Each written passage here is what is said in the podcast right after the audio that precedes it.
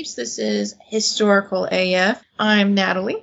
I'm Kina, and we are a librarian and a historian bringing you the funny, weird, spooky, and morbid historical nuggets you never knew needed in your ear holes. Z. Extra Z for you. Z. And this is episode 31 Z and Natural Disasters Part 1. Yeah. Enjoy. Enjoy. This is a another special Patreon pick. They picked natural disasters for you. And I'm excited. I- I found some really cool shit. Exactly. Like, I am very surprised of how fast I got into this and, like, boom, boom, boom, found, found my stuff. So how are you? What's up? How's your life? What's going on? While you're listening to this, I will be in Tulsa going to see the Indigo Girls. Oh wow. Oh my mm. gosh, that's gonna be such a good concert. I've seen them before. They came to Little Rock actually, just like a year or two ago. Oh really? And yeah, they went to oh. Pulaski Tech. And at that same auditorium on Monday, so the day after this episode releases, I will be seeing the Mystery Science Theater people live. Not just live in a movie theater and them ripping a movie, it'll be actually them on stage talking live oh, that's gonna be Um, so cool. at Pulaski Tech. Shout Um, out to Pulaski Tech. Jeez, know, they're getting the good shit. they have really cool stuff. They have a really nice art building, art studio building. I'm, I'm so happy that my last semester there, the building was open, and so they have just these really cool art studios and new machinery and stuff for like sculptures and set building, hmm. along with a whole new auditorium that is very nice. And so they actually have a very cool. It's not a huge facility, but it's a very hmm. nice one. I mean, they still can fit. I don't know, a couple hundred people Yeah. but compared to like an arena, no, it's not an arena, but it's a very nice theater, an auditorium, and so throwing it back to episode one, the uh, White House bunny. She actually works at Pulaski Tech. She does a lot of the uh, she does the exhibit stuff now. Deborah, Oh, that's we worked with her at Laman. yeah, Uh, yeah, she runs that stuff now. So I see a lot of her stuff, and they've been getting a lot of really great exhibits that you wouldn't really expect to come to Arkansas. But she also did that when she was at our library. She brought in some really cool shit. So Yeah. she's really good at what she does. She did the 9/11 exhibit. That Mhm. was insane. I and that was probably our highest ratings, I guess. Like people came to see that, the most yeah. turnout. There was photographs, there was artifacts, there was a motorcycle that was from the wreckage, and just it was, it was, in, Yeah, it was most and part of the plane. It was part of Yeah. the plane. The motorcycle and the plane was probably the most fascinating because Mhm. it still had like dust and dirt from the twin towers. Mhm. it. Yeah. No, she's really great what she does. Shout out Deborah. Hi, Deborah. um, I'm also super excited. A shout out to Marissa, one of our Patreons. She actually just bought a stained glass painting of mine. Did she really? Mhm. Oh, I love Marissa. She she follows me. She follows me on my personal Instagram, and a couple days ago, she's like, "How much is this?" And so I privately messaged her. We Oh. chatted prices and um and yeah, so I'll be shipping that out to her. And probably when this is, as you're listening to this now, she's probably either it's either on the way or she'll be just now getting it that day. So Oh, we'll that's so cool. She's Mhm. also the one that when I was squealing about somebody buying our merch, that was Marissa too. I just had so much fun with her. She's just made my heart so happy. So yeah, she's very nice. yes, oh, so good. So thank you, thank you, this starving artist that probably needs some starting, starving. really appreciates it. Yeah, being an artist is hard. it does to make things that people will like and be Mhm. willing to buy. Because it's one thing like, oh, that's cool, and then they never buy it. yeah. or they're like that's too weird i'll never like it you know And we will be we in the works of making our website a little bit more user friendly and it will have a shop aspect soon. So that's in the works. So that'll be like a one click thing. Be like, I Mhm. want this and then we can do it. And then it's just no middleman. So it's in the works. It's happening. Yeah. magic I got some beer mugs and I have some coasters coming very slowly. I'm trying. Oh, it's so hard. But yeah. So yeah, Kina, what do you have? What's up with you? Oh, pretty soon I am going to the bachelorette party slash wedding shower of Luciano's fiance. I'm sure he'll be around, but yeah, I'm going there. I'm going to Fort Worth. Are you really gonna uh, get that painting Yes.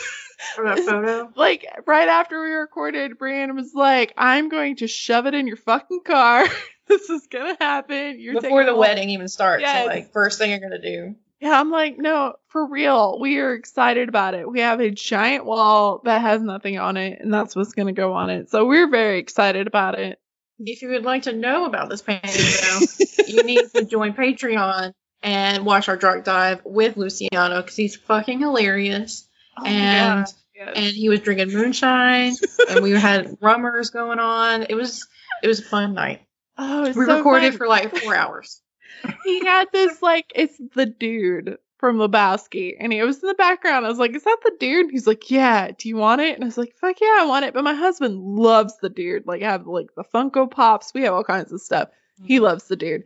So he was like, "Okay, we're gonna set this up." So he put it back on against the wall, so like the perception would be that it's small. And then he had my husband comes in. Then my husband's do some weird fucking dance. I think he was like humping in the air. It's Yeah, he was humping. Humping Yeah, he was right humping there. next to your face. again, join Patreon to see this all in its glory. So then he brings it up, and my husband's like losing his fucking mind, like, I need that. And Lucy's like, it's yours. And it was like a whole thing. So, yeah, that's that's what's happening. And by the way, So it's ours now. fucking huge.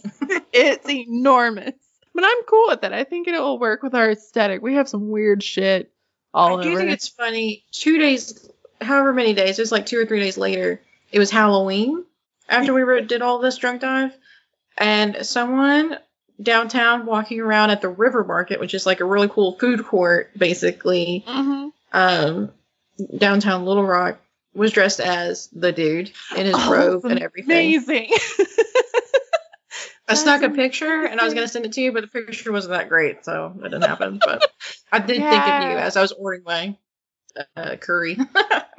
I made him when we were dating a ornament. Speaking of ornaments being so hard to paint and do shit in previous episodes, I painted the dude on an ornament for him when we were dating because I was trying to impress him. So now it's on our tree.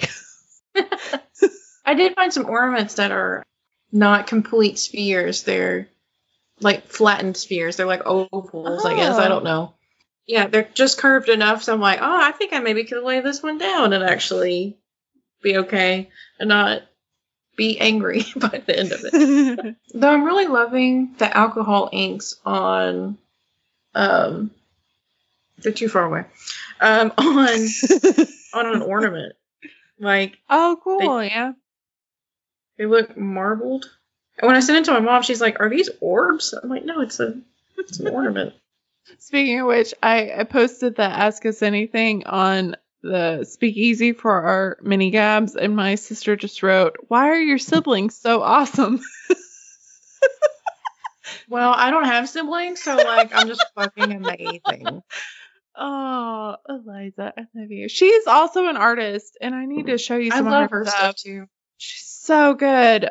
Remember you hanging it up at Laman Library and doesn't she go to Comic Cons and sells it and whatnot? Yeah, yeah, the stuff I had at Laman. At Laman, I had a cubicle, and then on the back wall, I just started posting paintings and pictures and shit until it was took over the whole wall.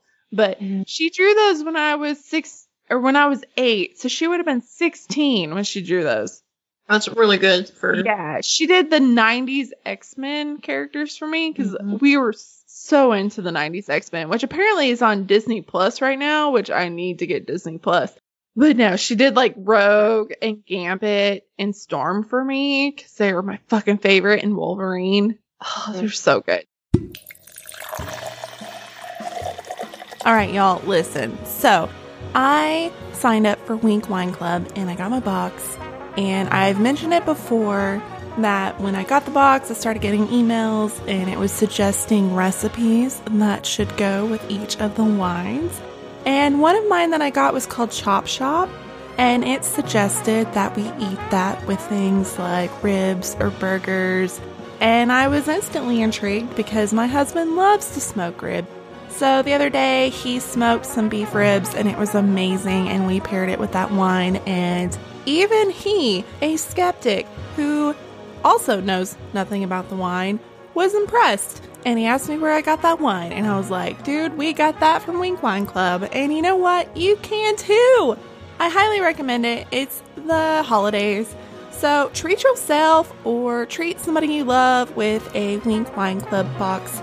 And your girls got you because right now Winc is offering our listeners $22 off your first order when you go to trywinc.com slash historical AF, and that's winc, W I N C. And it gets even better, guys, I swear. I know you hate paying for shipping. I hate paying for shipping. Everybody hates paying for shipping. There's my Oprah voice for you. So Winc is actually going to pay for your shipping on orders of four bottles or more. So the box I got was four bottles. So bam, $22 off and complimentary shipping. So let's all take something off our to-do list, our holiday checklist right now and go to trywinc.com slash historical AF to get $22 off your first order right now. One, two, three, go. That's trywinc.com slash historical AF. Hey guys, it's that time of the year, and you know, your girls, Kina and Natalie, you know, we're quite the crafty ones. Um, I paint ornaments and I do stained glass that are framed. It looks pretty professional. I also paint, of course, on regular canvas, you know, as small as your palm to gigantic, and along with little magnets. And I also make magnetic paper flowers. I have quite the hodgepodge, so check me out on my personal page. It's lo.nat, E L L O.net. All right, guys, I'm Kina, and I too have things for the holiday season. My husband is a woodworker, so we have things that he has made some wine holders, some wine racks, cutting boards, and all of these be personalized by yours truly, and I will wood burn them. I also am glass etching some beer mugs and making some wooden coasters. So keep a look out. I will have them on my Facebook page, which is Kina Leanne, and all of our stuff will be on our historicalafpodcast.wordpress.com. So check it out. Any questions, feel free to ask. So if you're looking for a gift and you want something handmade by your girls, we got you. All right, You right, you jump ready to get started? You want to roll? since We don't know what we're gonna do. Sure. We're ready for all of them. Okay. I think the oh, rum is kicking in. I think so oh. too. Oh, oh, oh, oh. Funny. I don't have funny. I do. okay. With natural, it's kind of why do we pick like somewhat depressing to- topics every time we do funny?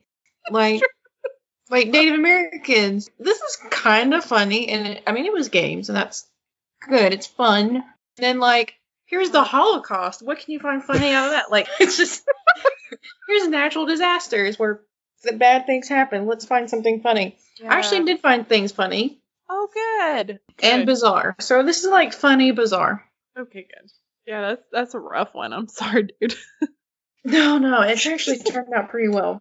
All right, so let's start with all, with our bizarre, and that is the ton. The rum is kicking hard. as soon as I try to pronounce that, like, that means I either need to drink less or drink more. Can't decide.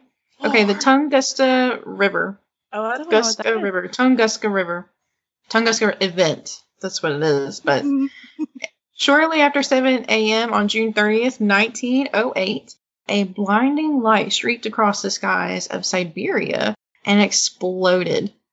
Oh, wow. So, Siberia, 1908, big fucking huge comet, and exploded.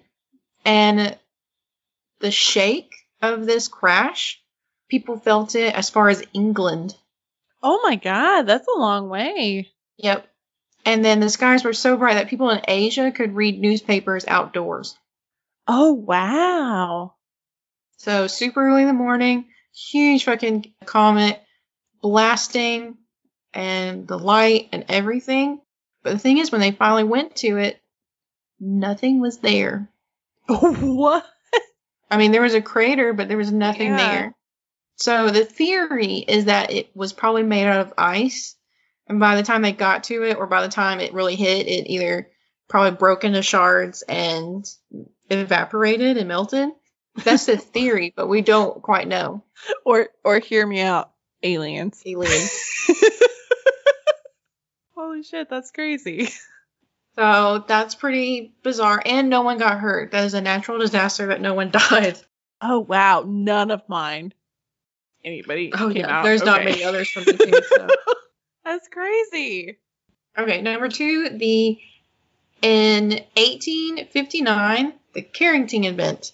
Solar flares occurred when pent-up magnetic energy in the sun's surface unleashed.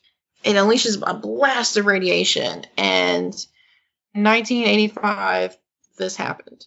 The thing is, the the magnetic energy was so strong that let's see how long. How long was it? You'd ask.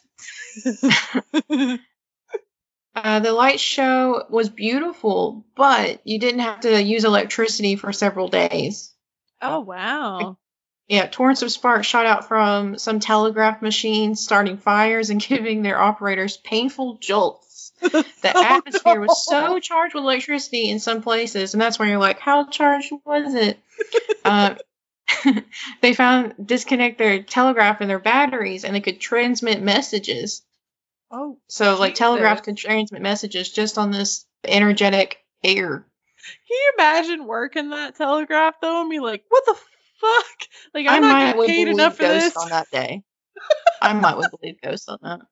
Yeah. And scientists predict that if a similar event occurred today, it would probably send telecommunications into a tailspin and cause trillions of dollars in damage. I mean, just Oh. think about all of our phones and Yeah. airplanes and everything that's going on. Because when this happened, 1859. So the most electric thing that's happening, especially where this was at, Mm. was telegraphs, okay? You're doing your Morse code shit and all that fun junk. Now we are so tech heavy. If this happened, damn. Oh my god, I can't. No, that's some like dystopian shit right there. It is really like that's what's going to cause the apocalypse. but I still think that's really cool. And at this time, there wasn't like a huge death count or anything like that. It was beautiful and because it, it looks like the Northern Lights. It just looks really awesome. oh, cool. No, All right. Lastly, of the bizarre, the year without a summer. I And- have heard of that, but I don't know what that is. Let me share this with you then. In April 1815, Indonesia's Mount Tambora exploded in one of the most powerful volcanic eruptions known to history. The mm-hmm. blast killed tens of thousands, so that is said, of Southeast Asia and hurled a gargantuan ash cloud into the stratosphere.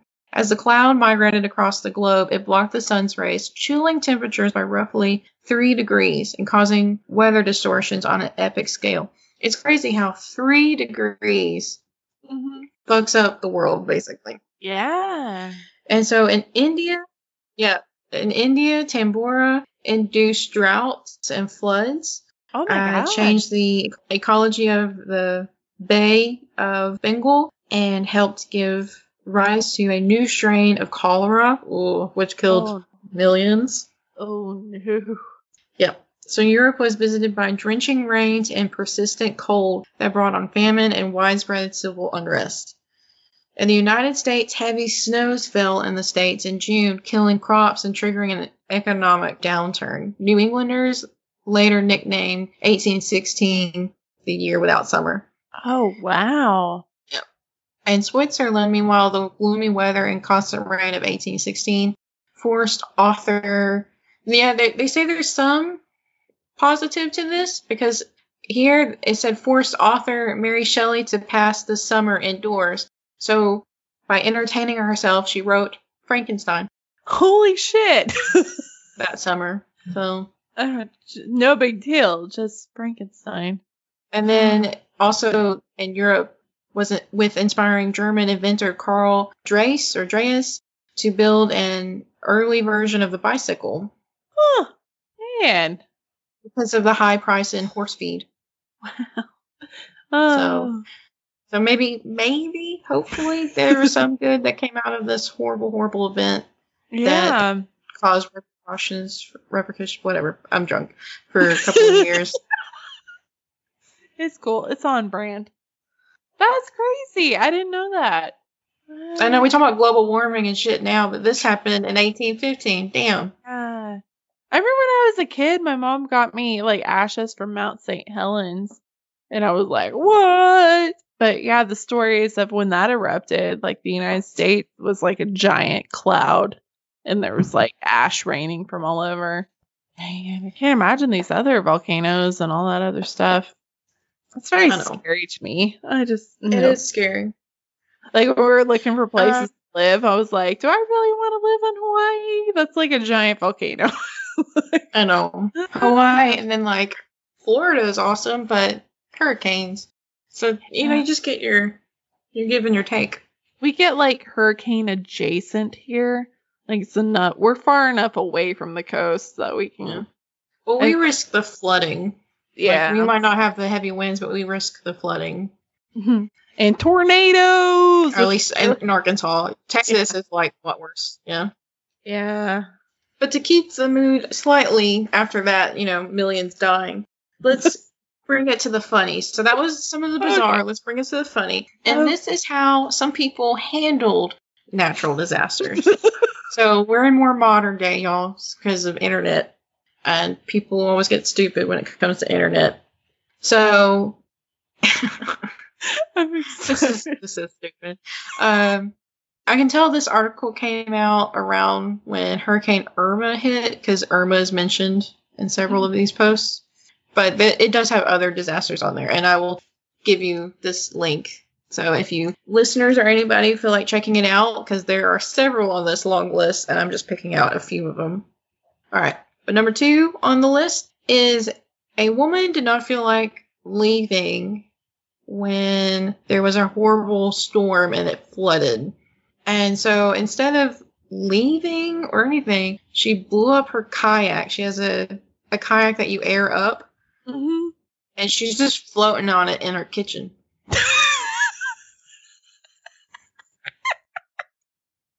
And it says the quote of the article is the outside of her house may be French style, but the interior feels like Venice. oh, that's witty. High five. Witty All and like corny and yet yeah, very on point. How petty do you have to be? Like, I'm fucking leaving. I'm gonna blow this shit up and I'm just gonna float here. Can't make me leave. No. Pretty much. So they have a refrigerator where the freezer is on the bottom. You know, kind of it oh, like Yeah. where the bottom of the freezer it's it's like a oven door. You know, it opens out or slides mm-hmm. out. Yeah, the water is up to the handle of that. Oh wow. Yeah, that's the kind of fridge I have. That's It's really almost as tall as the junk drawers, y'all, as the silverware drawers and whatnot. Drawers. Where you shove all those condiments from like the fast food shit you don't ever use. Yeah. Wow, that's Yeah. pretty high. Yeah, no, there's several feet. So I'm like, this is not okay. It's like that movie Um, what that just came out, Crawl, where there's like the the alligator in the house and it's like flooded just a little bit, but he's trying to eat everybody. Or like So. Sharknado, where like the house go there. Yeah. barely flooded and there's like shark in there about to eat it. Maybe that's the movie we should watch this month. Yes. In in honor of natural disasters. We're watching Sharknado. Sharknado. I'm here for it. All right, number three, and that is a horrible snowstorm, and a man is shoveling the snow in a giant T Rex costume. Nothing makes me laugh harder than people in T Rex costumes. I know, it's magical. It's magic. Have you seen the Halloween where people are trying to run across the street really fast? Mhm. so cute. Or the one where the kid gets tired and the mom like picks up the T Rex and she has to carry it. Oh, so good. So wholesome. Number five, again, it was a, it looks like a hurricane or at least a really bad storm. It doesn't say specifically which one it was, but this creative thinker ran outside and offered a Pepsi to the sky. But obviously it's not helping, so chances are it probably wanted a Coke. Uh, Oh, I funny. love this one. this is in Niceville, Florida. Niceville? Yes, nice, and then Ville. Oh. Yep, V I L L E. Niceville. probably it's probably pronounced something completely different. Niceville. it's fine. Niceville, Ville, Niceville. Anyways, this person, this place and decided to let their sign decide when to vacate. and so their marquee sign says, We are open until the letters fly off this sign.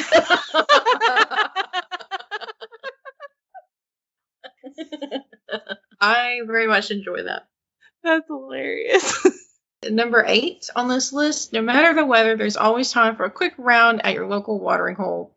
If you ever find yourself in this situation, make sure the bar isn't too flooded. Otherwise, your sorrows won't be the only things drowning, because there's at least a foot of water in this bar. Let's see. Number 15. This is a tornado. As destructive as tornadoes can be, some homeowners, particularly those with insurance, face them with a smile.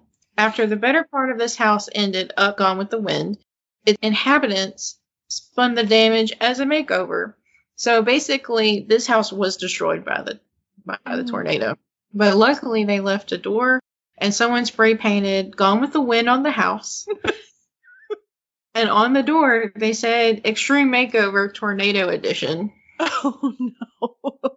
Uh, to be fair, if you live in a place that has tornadoes all the time, you can find a lot of humor in it because you're just used to it.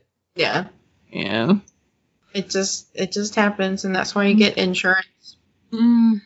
Uh, number 18 on this list, there was a hurricane, and apparently someone won a trampoline. Basically, a big ass trampoline net and everything was blown into their backyard. and then they said maybe next hurricane season they can ask for an Xbox. Oh, that'd be great. That seems to happen a lot. Like just shit Mhm. showing up in your yard. Number 22, Milwaukee reporter Angelica Duria let her viewers know how she felt about the cold about the cold. Mm-hmm. When reporting from the middle of a snowstorm, she said, "I've been here since what 3:30 this morning. I'm exhausted. I've run out of things to say. It is snowing and it sucks here. It sounds like it is. yeah. Oh man, those reporters are like the real MVP. MVPs. I've seen the ones where like they're in hurricanes and they're like running towards the wind, trying not to fly away. And the ones Yeah, I really hope they have good insurance. I would hope so. Like, I hope they get paid a lot because if you're just standing out in the elements, you're just like, I fucking hate my life. just kidding. Lastly, of the ones I'm going to read out, there are tons of these. So, but number 23, here's an Orange County s- station with more on fashion. Producers handed KTLA meteorologist Liberte Chan, I probably butchered that name, but anyways, they handed producers handed KTLA meteorologist a sweater for covering up, huh? And she's not really that scantily clad. It's just a regular dress, spaghetti strap, nothing. The bosoms are even covered. Come on, y'all. Mhm. But anyways, but they covered her up, getting a lot of emails during her morning segment. I saw that on YouTube. But when she put on the sweater, she said she looked like a librarian. oh no. I don't know if that's an insult or not, and I'm not sure if I should be offended. I remember that because she was just doing the weather and then they start throwing a cardigan at her and she's like, yep, there's the gif of it too. They're wiggling this cardigan on the side of the screen. She's like, okay. Like she thinks it's a joke and then she realizes what's happening. Like, Mhm. good God. Um, People. after that, on number 22, there's like a lot of newscaster ones, Mm, which is really funny, but not so much natural disaster yeah. like. But I do recommend this article. I will provide the link if you wish to read on because they are pretty hilarious and kind of crazy. It will be on our website. so those are actual funny things about natural disasters, or at least to take a natural disaster lightheartedly, like with Yeah. the, the tornado. Yeah, you really can't be funny with natural disasters, but we will sure try to lighten it up a bit. That's right. Zip. which I'm assuming since we've talked a lot about tornadoes, I will do my next one on tornadoes. we I had random and my random word was given to us by Jeff Jeff who gave me twist. Jiff, Jiff. Jeffy Jeff Jeff and he gave me twist and I took it as twister. So tornadoes, here we go. Which is also a good movie. yes, so good. It really, oh, I love it so much. And also, just a friendly reminder that if you are a brilliant AF patron or above, you get to pick a story and a random word for us, and then we do the stories based on that. So, here we go. So, tornadoes, twisters, or if you're in the deep south and you call it naders. Here's my story. So, we're going to start with some science, bitches. Tornadoes are vertical funnels of rapidly spinning air. Their winds are stupid fast and they can wreck everything in their way, creating pathways a mile wide or 50 miles long. So, the way we track tornadoes is the Fujita scale, not fajita, and it is also known as the It's F pronounced scale. fajita. Fajita. so the F scale is used to rate the in- intensity of a tornado by examining the damage caused by the tornado after it has passed a man-made structure. So it starts with F0, which is a gale tornado, which is 40 to 72 miles per hour. A F3 tornado is a severe one, which is 158 to uh, 206 miles per hour. F4 is a devastating tornado, and that's 207 to 260 miles per hour. And then an F5, which is the highest you can be, is an incredible tornado, and that's 261 to 318 miles per hour. Jesus Christ, I didn't know they were that fast. Damn. My sister lived in Norman, Oklahoma when an F5 hit there in the uh, late 90s. Scary shit. That stuff will level an entire town. It won't leave Yeah. anything behind. It's terrifying. Yeah, where I'm from, there's been some really bad tornadoes. Like that's how Mena, Arkansas is where I'm from, and that's uh the only way they get news coverage is if there's a tornado or uh, cocaine. My hometown is tornado and meth. There we go. Yep. Circle of life, y'all. Circle of life. Real life. Uh, so thunderstorms that are brewing a tornado are usually called supercells, and they spawn the most destructive tornadoes. They're often preceded by a dark greenish sky, which I remember growing up. If they told us if you see a green sky, that's when you should take cover. AKA, if you're actually from the south, that means stand in your yard and wait for the tornado to show up. like, I have one really fun story. So when I went, to college, I was in Conway, Arkansas, and it's kind of in a valley, so they rarely get tornadoes at all. So I'm from like the Ozarks, and we got tornadoes all the time. So me and my roommate, my best friend from college, we were both from North Arkansas. So we were outside watching the tornado the one time we had a warning, and we're both watching it, being like, "This is totally normal." And this lady runs out with a Tupperware basket over her head, being like what are you doing? Why are you outside? And we're both like, a Tupperware bin over your head's not going to save you, lady. like, I don't know what you- like, I don't know what you're doing. Like So we're there's not some serious protection. So we're both like, if you're watching it, you know when it's coming and you're fine. And then just go jump in a bathtub and you'll be okay. And she's like, oh, I'm going to go in the bathtub. Then she ran away. So that's one of my favorite stories. I just, I've never seen a person with a Tupperware over her head being like, ah. Yeah, I'm It's pretty great. sure that's not a super common thing. 'cause that sounds pretty crazy. Yeah, and I know it like hit Hendrix, I think, and we were at UCA, but it was like a whole thing. But she's like, "Why are you guys so calm?" And we're like, "We grew up with this. It's kind of normal." But my earliest memories of childhood is my dad standing outside in a tornado yelling "Yeehaw!" and like trees falling around him. Like it was just the whole thing. Anyway, so typically there's hail and it can range from like small quarter size to like baseball size hail. And then a funnel will appear and it will drop down from a cloud and then it will hit the ground and it's loud as hell. And I've always heard it described, and I've heard it, and it sounds like a freight train coming at you. So It does. It's the best way to describe it. And then once it's on the ground, it's gonna just fuck shit up basically anywhere the path it goes, and it's completely unpredictable. And tornadoes are wild. I think I remember when I was a kid, a porch, like our porch was gone, and then it was on top of our neighbor's house. Like it's just wild. You never mm. know. I know, like in Mena, when the time I'm thinking that it hit and made news, it hit news a couple of times, but the most recent recent was 2009 in April, the night before prom. Oh no. Yeah, I was a junior in high school, Oh wow. and yeah, and there was like it was a little sad because you could see like shreds of prom dresses and trees.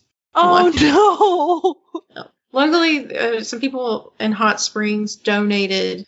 They had had their prom, I think, the weekend before or something, Mhm. and some people donated prom dresses to those that might have lost theirs. Oh, that's really Um, sweet. It was nice. And yeah, about half the town or a third of the town was wiped out. It was pretty bad. And Yeah. I think one crazy thing is the middle school, which is no longer the middle school actually. The tornado destroyed it so much where it was not worth the repair. Oh my god. Um, yeah, one of the dumpsters by the band room was picked up and it was way on the other side of town, the complete opposite town, even a mile or two out. And Mr. Morgan, the band director, who still is actually the band director of, he's the high school director now. He's like, well, found it. like he just was driving by and happened to see it. That's hilarious. So that's like the only oh. amusement that I do get from tornadoes. I hate the destruction, Yeah. I hate that, but just the random like ploop and plop it somewhere else. Tornadoes are so unpredictable to me. That just blows my mind. And they can happen any time of the year. I know the biggest tornado that ever happened in Mountain Home was in December.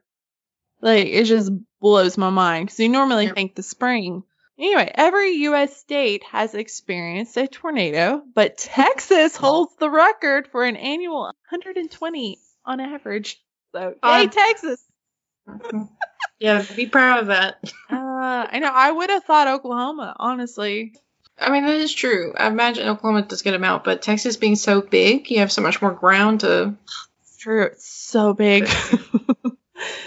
Tornadoes have been reported in Great Britain, India, Argentina, and other countries, but they're most often seen in the United States.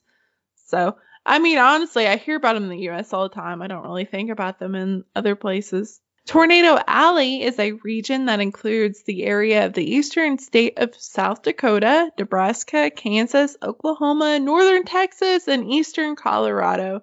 It is often home of the most powerful and destructive of these storms. Tornadoes care- kill an average of 60 to 80 people a year in the United States, according to the National Oceanic and Atmospheric Administration. Many of the deaths are caused by flying or falling debris, and 1,500 injuries a year is attributed to tornadoes. Related to tornadoes are water spouts. These are weak twisters that form over water. They sometimes move inland and become tornadoes. So this is like in the movie Twister, where they're over the bridge and there's like a water tornado, and they're like Yep. cow, and then another cow, and they're like, no, I think it's the same cow. That's that scene. I love that movie so much. I do too. well, I laugh because I also made that joke. Like Emery and I were driving around, and it was raining so hard, we had to actually stop for a little bit till it died Mhm. down because limbs were starting to fall. Like it was raining and wind was so bad. And I'm like, I just ran like cow, and he's like, really? Are you making a joke now? I'm like, yeah, laugh or cry, man, laugh or cry. that should be a t-shirt. Laugh or cry. yeah. Oh god. There's also dust devils that are small, rapidly rotating columns of air that are made visible by the dust and dirt they pick up. Dust devils are not associated with thunderstorms, so they're not technically in what we're talking about, and neither are fire tornadoes, which spawn from wildfires, which sounds like a fucking terrifying thing to ever see. I mean, tornadoes are like scary, but if I saw a fire tornado coming at me, I'd just be terrified. I didn't. Are you just saying like tornadoes are like avatars, basically? So, for more science behind tornadoes, I'll be putting up an article from the National Geographic, which I pulled most of this from. It'll be on our website. But now for some history, because this is what our thing is. and most of this comes from a Mental Floss article I found by Kara Kovalachik. Bless you. about Tornado First, and then also some from History.com and ThoughtCo. Here we go. The first recorded sighting of a tornado in the United States is believed to be from a journal entry made by Massachusetts Bay Colony Governor John Winthrop on July 5th, 1643. This is when I wish I could have a British accent. But anyway, Winthrop was something of a Can you weather- try? I'm gonna try. so he was something of a weather geek, and he began keeping a daily diary of the atmospheric conditions while aboard the Arabella en route to the New World in 1630. His report on July read, I don't even know if I can do a British accent. I'm so sorry to our English listeners. There arose a sudden gust at northwest, so violent for half an hour as it blew down multitudes of trees. It lifted up the meeting house at Newbury, the people being in it. It darkened the air with dust, yet through God's great mercy it did not hurt, but only killed one Indian with the fall of a tree. It was straight between Lynn and Hampton. How terrible is that? It was terrible. Okay. Well, no, it, it's. I think it's adorable, and and I think you're you just lived all over Europe basically. it was all of it. All of it. Because some of it almost sounded like kind of a Scottish or like maybe a Welsh kind of lit, lilt to it, and then other times it was pretty spot on. I feel like, and then other times, um, you went redneck, like Indian. Like Oh man, yeah, I cannot. I- Indian did not have an accent at all. Man. the hills come out, especially when we're drinking. So he didn't mention a funnel at all, but historians agree that he was probably talking about a tornado. Next, brace yourselves. You should be shocked that as recently in 1940, Americans were ignorant about approaching tornadoes. Oh, no, you're shocked. A little bit.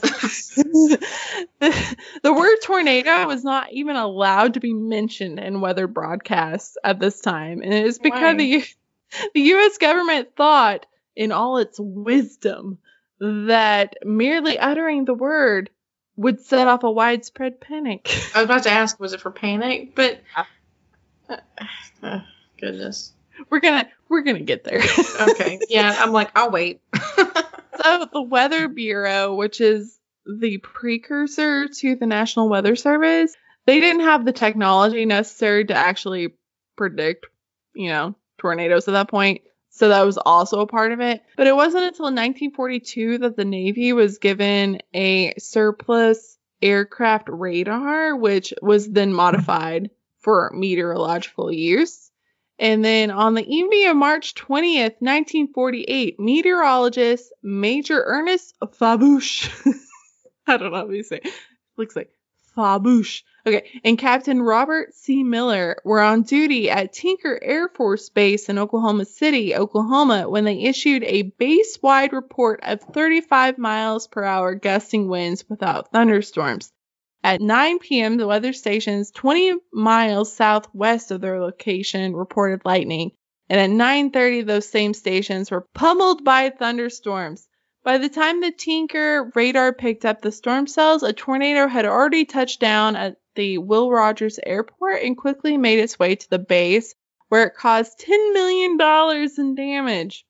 The financial fiasco prompted the commanding general to quote, urge his meteorological team to find a better way to predict such storms. So Fawbush and Miller's, I don't, I, I don't think that's how you say his name, but I'm going to say I love that you can't help but say it that way. Fawbush. And they spent the next 72 hours poring over surface and upper air weather charts and compared them to charts from previous tornadic outbreaks. They found similarities in weather patterns in preceding each storm and more importantly, on March 25th, just five days after that tornado had touched down, they noticed the same patterns were occurring on that day. they mm. were actually really reluctant at this point to actually tell anybody because they were like, I don't want to predict that a tornado is going to happen because you're going to say I'm crazy, but I think a tornado is going to happen. And then to make it worse, you know, they were thinking, what are the odds that a tornado is going to happen at the same place twice within a week? But they were like, we really think we need to tell somebody. And then science actually prevailed, and they sent out a carefully worded teletype warning of the possible impending storm. And then they actually got some good feedback. They were like, we're very skeptical of this advisory, but we're going to let it happen. And to everybody's surprise, a tornado actually did touch down at Tinker Air Force Base shortly after 6 p.m. that evening, causing $6 million in damage. But there were no injuries because these people put out the warning. That's awesome. Yes. I mean, I hate And I'll- that. Yeah, that stuff got destroyed, but I'm glad Yeah. people were protected. This is badass me. Tinker is also when I was mentioning a couple of episodes ago that my husband was gone, I was home alone and I didn't want there to be demons. He was that Tinker. So there we go. no one had actually accurately predicted a tornado before, so this was the first ever where Oh, cool. people were able to predict. And so Fawbush and Miller became a big damn hero in the meteorological community. So next, the first tornado ever photographed touched ground in what is now South Dakota on August 28, 1884, which is a hundred years before I was born. Just a reminder. the closer I get to my birthday, I'm gonna bring it up a lot. okay. the weirdest part of this to me was that, like, at this point, 1884, it's not just a camera, it's like a fucking enormous thing. And at this point, they're like, you have to stay still for so many minutes. Mm. So, like, to get a tornado shot at this point is just insane to me. Several storm systems converged over the southeastern corner of Dakota Territory, resulting in at least four very strong tornadoes at this time. There were six deaths and extensive property damage. Photographer J.C. Judkin captured a tintype image of one twister that struck near the city of Huron around 3 p.m but the picture was ultimately lost by the folk he entrusted to engrave it. Can you imagine? I just caught the first tornado in fucking history and you fucking ruined it. like, we can't I do anything nice because of you. I can't even imagine the rage that I would have. Okay. Meanwhile, in a nearby Howard City, a camera buff named F.N. Robinson set up his equipment in the middle of the street to, with the help of his assistant, according to Signal Corps weather observers, the Howard Twister was visible for an extended period of time on the horizon as it approached the city, which is probably why he was able to snap three exposures of it. The clouds above the funnel in one of the surviving photographs was retouched when it was originally developed, and it was the standard practice of the time. So I'm going to send it to you right now. There you go. It is actually a pretty badass picture of a tornado, and we will have it on our website. But just imagine, this is like tintype shit. This is 1800s photograph. Did you see it? Yeah. I'm now. I'm just now looking at it. Damn. This is like death. like, Death. Yeah, it's pretty insane. It's to imagine like- how long it takes for those cameras to actually make a picture uh, yeah. to create a tornado picture that clear is just beyond me. Yeah, picture like a tornado, and at the top of tornado, there's like bat wings. It's like someone a tornado and the Batman signal all mixed up in one with like a curly Q cloud on top. God, it's such a good picture. Okay, moving on. Only a few weeks after signing on to WKTV's weatherman, Henry Volkman made broadcasting history. The Oklahoma City station was near enough to Tinker Field that it would pick up weather alerts issued to personnel at the Air Force Base. On the afternoon of March 21st, 1952, the station manager, P.A. Buddy Sugg, learned that a tornado risk, in quotes, for central Oklahoma had been announced by meteorologists at the base, and he instructed Volkman to relay the information on air. He hesitated, worried that he could very well be arrested, since, as we mentioned before, you can't talk about tornadoes on the air. And uh, he told them, they'd arrest me, not you. You're following my orders. So, so he informed viewers of the impending storm using the word tornado during a weather broadcast for the first time, and he probably saved a lot of lives in the process, as that particular storm system had ended up being the ninth deadliest tornado outbreak in U.S. history. Wow. Wowza. Anyway, next, April 11, 1965 was an unseasonably warm spring day. It was uh, temperatures around the 80s that had followed an unusually short winter in the Midwest. It was also Palm Sunday, which meant a lot of people were attending church services and weren't anywhere close to a radio or television. Those who weren't at home watching TV received conflicting messages on the local weather bulletins. Some stations posted a tornado alert, while others called the approaching storm a tornado forecast. All these factors added up to a string of 47 tornadoes that struck less than 12 hours, killing and combined 271 people in Iowa, Indiana, Wisconsin, Illinois, Ohio, and Michigan. Jesus Christ, that's a lot of people. And a lot of states. Jesus. A meeting was held after the disaster at the WMT studios in Cedar Rapids, Ohio, with the officials from the Kansas City Severe Storms Forecast Center and the WMT meteorologist Conrad Johnson and news director Grant Price. Together, they came up with a proposed nationwide terminology. When it came to twisters, a watch indicated that weather conditions or such a tornado might form, and a warning meant that a funnel cloud had been actually spotted. The National Weather Service finally adopted the criteria recommended by the team, and that's what we have today. Next, the worst tornado in U.S. history passed through eastern Missouri, southern Illinois, and southern Indiana, killing 695 people, injuring 13,000 people, and caused 17 million in property damage.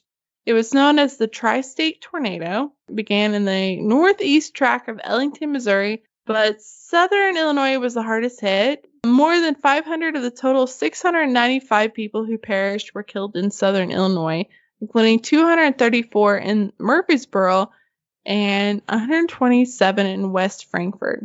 We have a Murfreesboro in Arkansas. Oh, okay. Um, I also thought it was interesting. When I think of tornadoes, I think of the U.S. and I don't think of the rest of the world. But in Dal, oh god, I didn't think of this. Dalipur Satura Tornado, Bangladesh in 1989.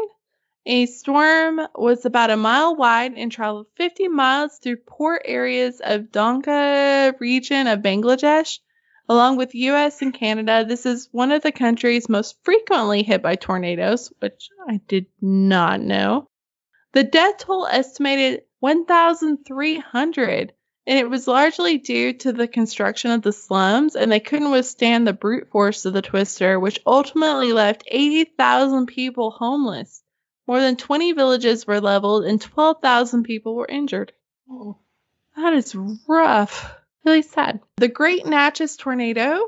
So this tornado struck Mississippi on May 7, 1840, and holds the record as the only massive tornado in the U.S. to have killed more people than it actually injured.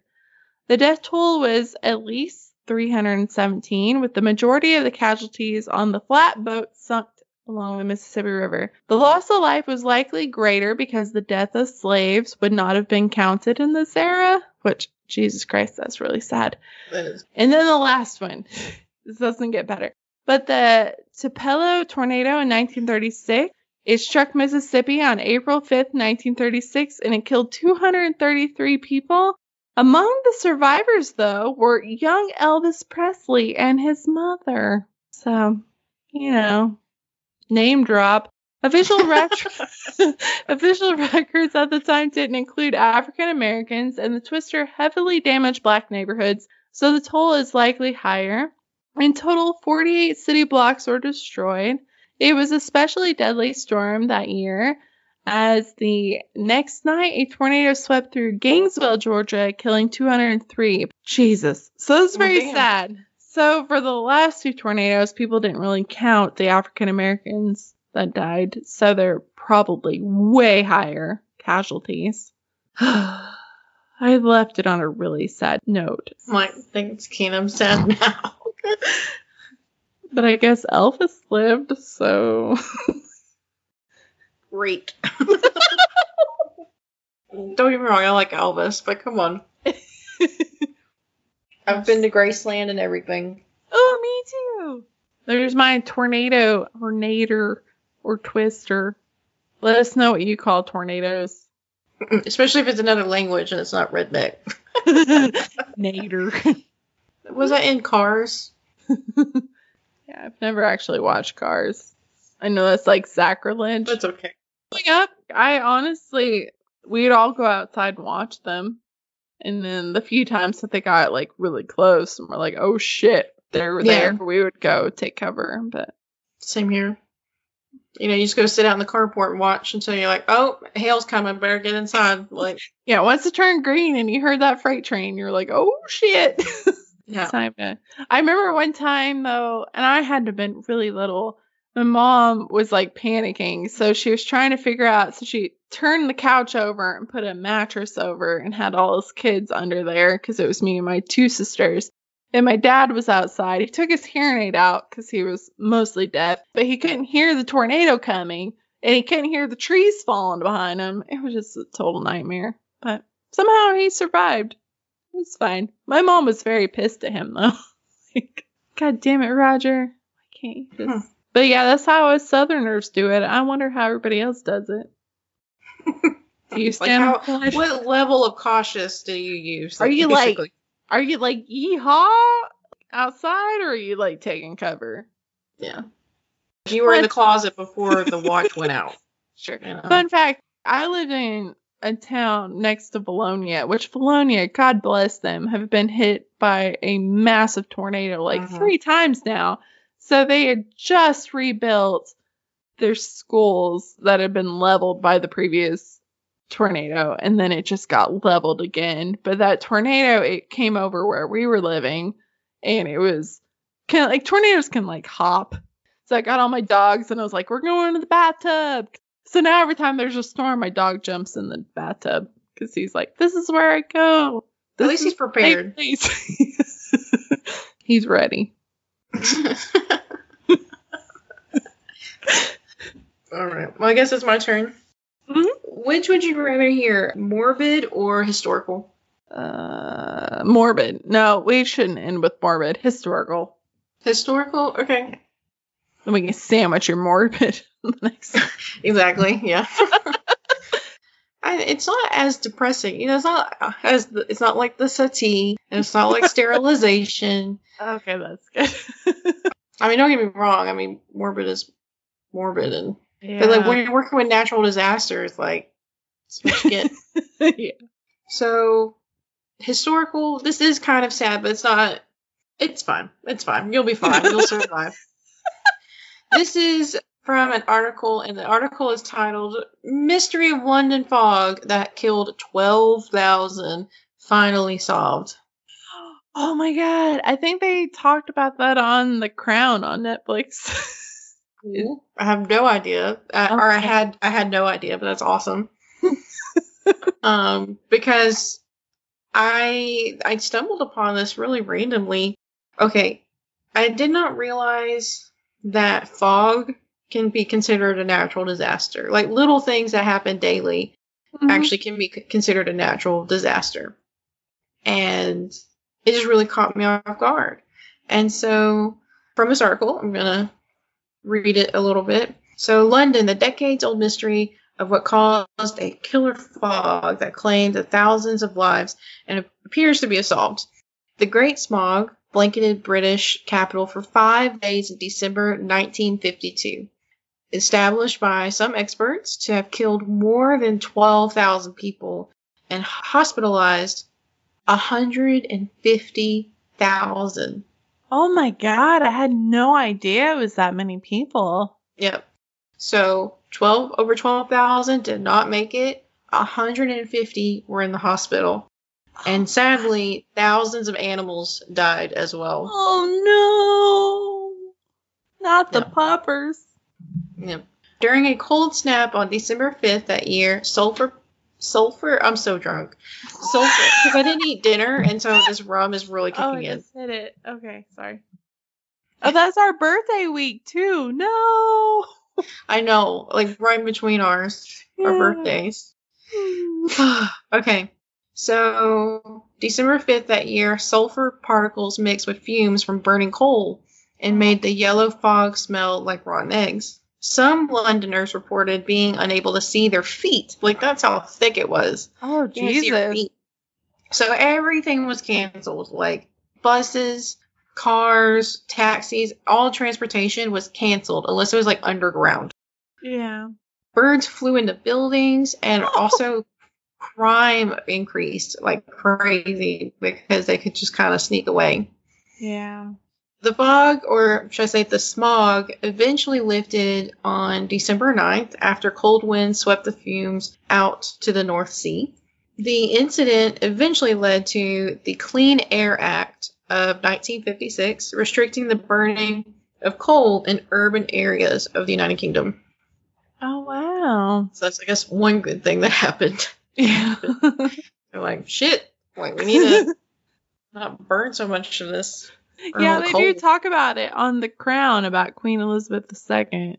They have a whole season about that.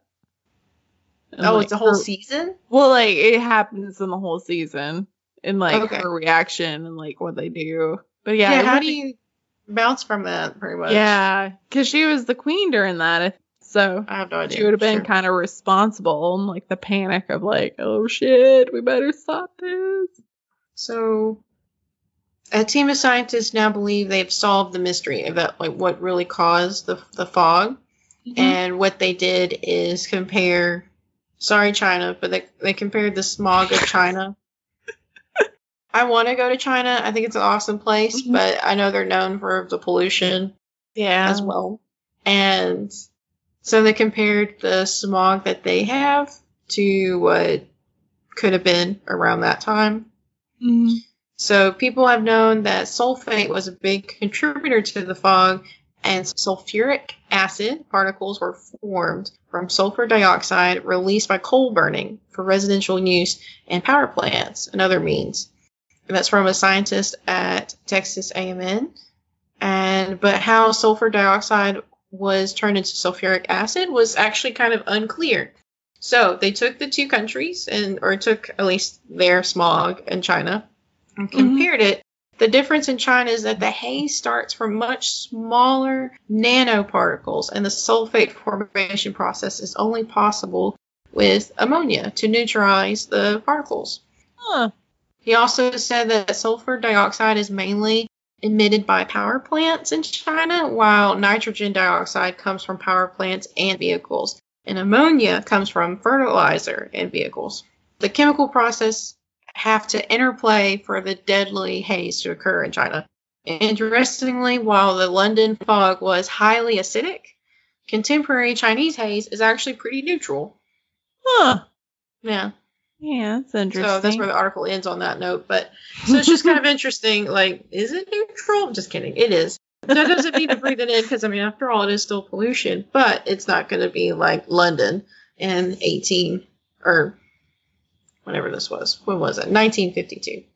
And but I just thought that was really interesting, and and it is sad that lots of animals and people were died and were hurt. Man, It's 150,000 that is so much more than I could ever imagine. That's a lot of Yeah. people.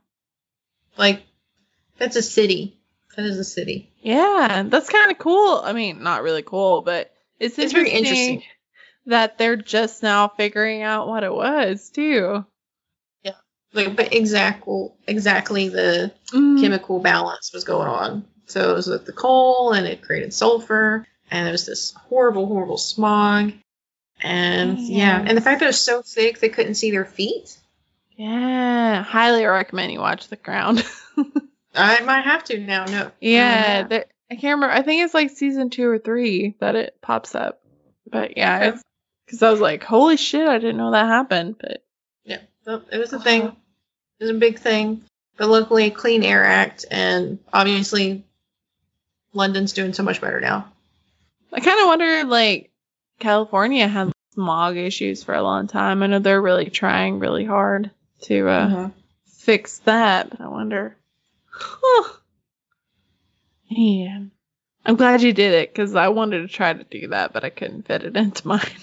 I was like, I saw it on the crown. I want to talk about it. Well, you're welcome.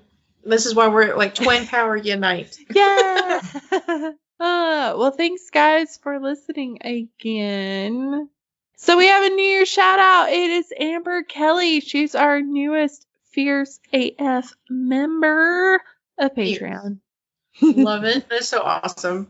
We're so excited you, to have you. you. And she's also um a Texan. What? Oh my gosh. and very close to me. San Antonian. What? I mean, I'm not a San Antonian, but I'm like San Antonio adjacent. So I'm gonna. You're take- trying to get there. I'm trying.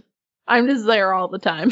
like, let me. But anyways, we're happy that you're here and happy that uh, you want to be part of our little family, our little historical family. Yes, and uh, look forward to your mail soon because we're sending you a sticker and a button. Woo! So should be fun. And if you want to be a Patreon member and cool like Amber, go to patreon.com slash historical AF pod. Yes, because we have lots of cool shit. Like the drunk dives. Oh my god, the drunk They're dives. Especially so this most funny. recent one. The recent one might be my favorite with Luciano because he's like fucking hilarious. He is so funny. And even the Audrey one, I just Audrey's oh, great too. so Oh, funny. granted, like every time we have one, it's now my new favorite. So I that's know, probably it every one of them. They're just so I know, like, Audrey's off the rails. apart. Oh my god. Yeah, they just go off the rails halfway through, and we're just like, we don't even know what's happening. And then the Yeah. next day, it's like posted, and we're like, oh, we need to rewatch it to remember what happened. So it's that good. It's so priceless, and Uh-huh. that's only the tip of the iceberg of all the amazing things that are on that. Yeah. Uh, one cool thing that Kina and I are toying with, or at least she threw it out there, and I'm totally for, is maybe doing a book club, book chat. Mhm. I'd love to do a book chat on our Patreon. So if you're like all for it, post what you're reading. You know, and start Yeah. a conversation. I'd love it because uh, librarian here, and I'm always looking for suggestions because the book I'm reading Yeah. kind of sucks. Yeah, we definitely want your opinions because in the past we did like a book list for everything we did, but we're kind of thinking more of like a book club might be more of up our alley. So Yeah. give us your opinions. And then we also let you, I mean, if you're a Patreon member, you get to pick our theme no matter what tier you're on. But if you're upper tiers, you get to pick a story or random word. And then upper tiers get like merch. But yeah, deleted scenes. Like we go on so many tangents. I mean, I keep some in, but you have no idea how many other tangents we go on until Yep. you're on Patreon. And then I just It could be another podcast. We'll put it there. Put It it, like could. that. I swear to God, our, podcast. our last mini gab, we had the mini gab and then the deleted scenes were the same amount of time as mini gab.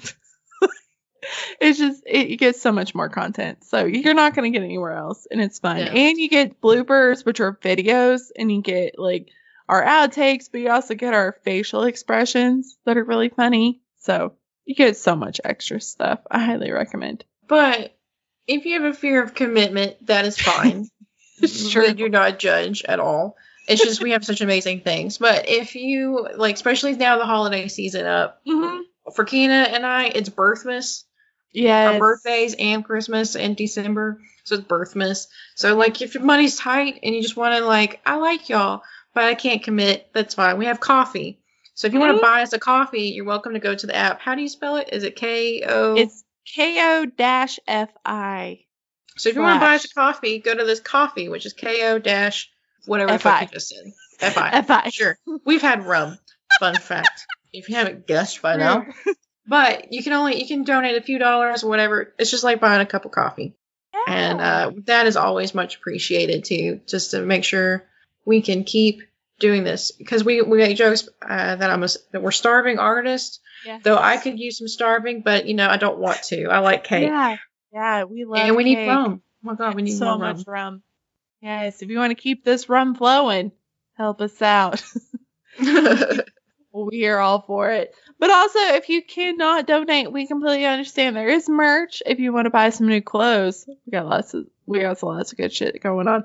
And then also just you know rate and review us on iTunes. That helps us a ton because we need to be visible because otherwise people don't know we exist. Or you know just tell everybody you know. That helps too. So you Yeah. know we're good with that.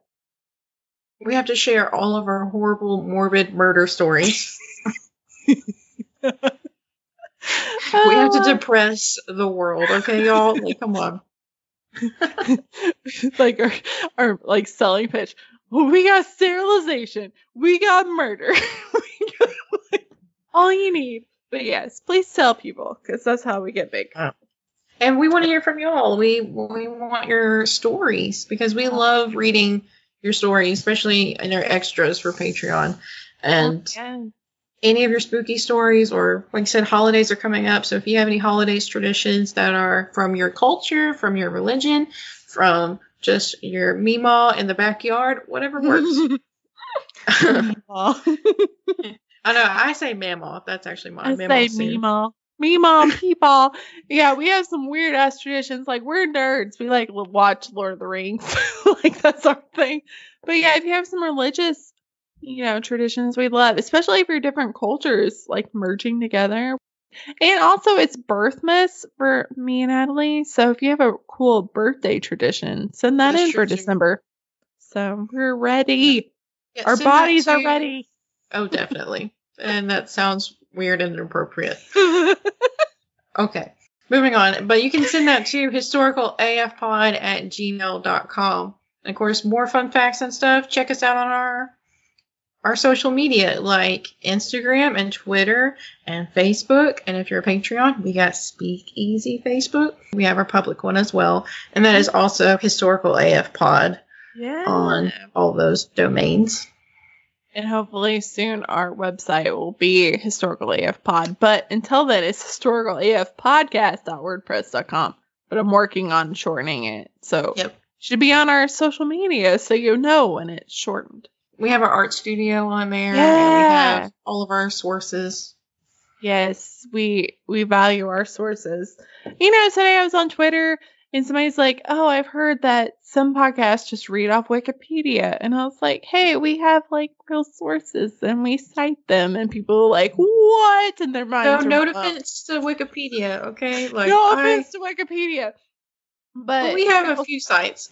yeah. but they were like, "Oh my god, you cite your sources?" But yes, we do. So we definitely want to throw it out there, especially now that I've had a thesis and I've done all that research, and I know that people are gonna rip me off someday. I'm just like, I definitely want to cite everybody I've ever, you know, Yeah. researched. and so if it's wrong, it's not us, it's those sources. That's true. And we have them all listed, so you can blame them. Anyway, we're drunk. Thanks. Visies and please, so contact us, send us whatever your stories, post on our page, books, artwork, whatever you're into, whatever you want to do, whatever you mm. want to know. We're into it. Yes. We like it. Yes. Okay, bye. Okay, bye.